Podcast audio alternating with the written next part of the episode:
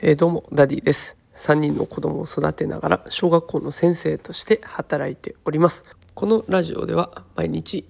育児や教育を少しでも楽にする、そんなヒントを一日一つお送りしております。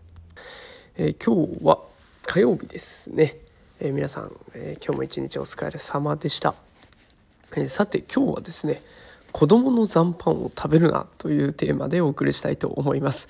えー、皆さん残飯食べてませんか？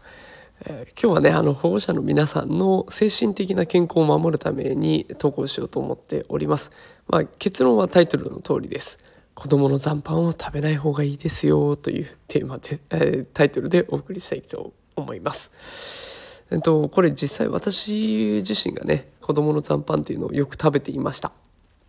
でこう食べることでね、自分自身に起きた変化、それから家庭内で、えー、環境の変化があったので、まあ、それについて紹介してみようかなと思います。えー、同じようにね、あ私も食べてるわという方、えー、ぜひお読みください。もしかしたらそれ続けるとね、あの自分で物事を決める力っていうのが弱くなってるかもしれません。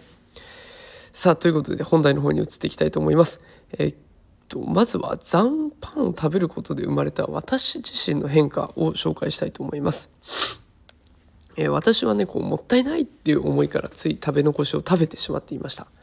で食べる回数がねこうやって増えてくると、だんだんこう計算する上で子どもの食べ残しのことまで考えて食事をするようになっちゃうんですね。自分のお腹の中ではちわりぐらいは自分の食べたいもので、あとにわりは食べ残しが来るなとかってこう考えちゃうわけなんです。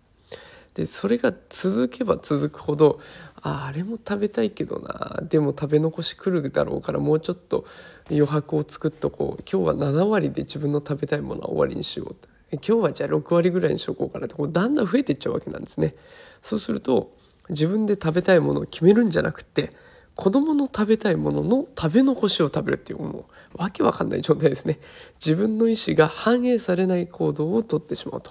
いうようになっちゃいます。でこれが続くとですね、だんだん家族の方も考え方が変わってきて、残したらパパが食べてくれるっていうふうに考えるようになっちゃうんですね。もう私は残飯係みたいになっちゃうわけです。でもちろん無理強いをされてるわけじゃありません。食べてねとか言われてるわけじゃないんですが、まあなんかあんまりいい気持ちはしないんですよ。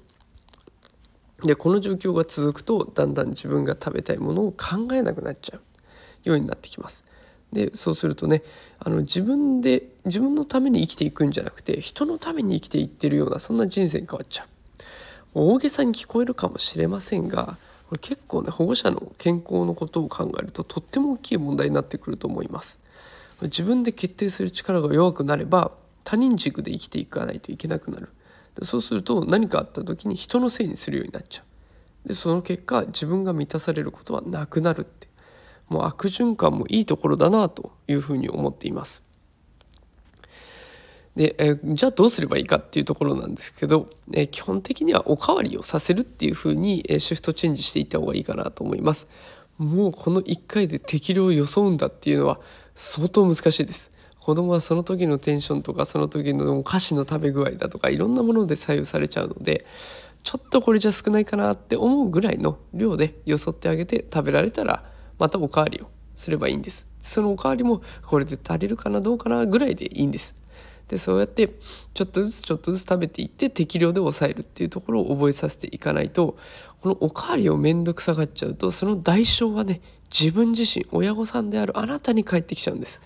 だから自分を守るためにおかわりにしていく、おかわりをしていくっていう生活に変えてみませんかという、今日は提案でございました。さあということで今日は子供の残飯を食べるなというテーマでお送りしました。まあ、タイトルはちょっと強く言っちゃいましたけど、あのぜひ保護者の皆さんの自分自身の健康を守るために、精神的な健康を守るために実践してほしい内容だったので投稿しました。え今日も最後まで聞いてくださってありがとうございます。また明日会いましょう。それではさようなら。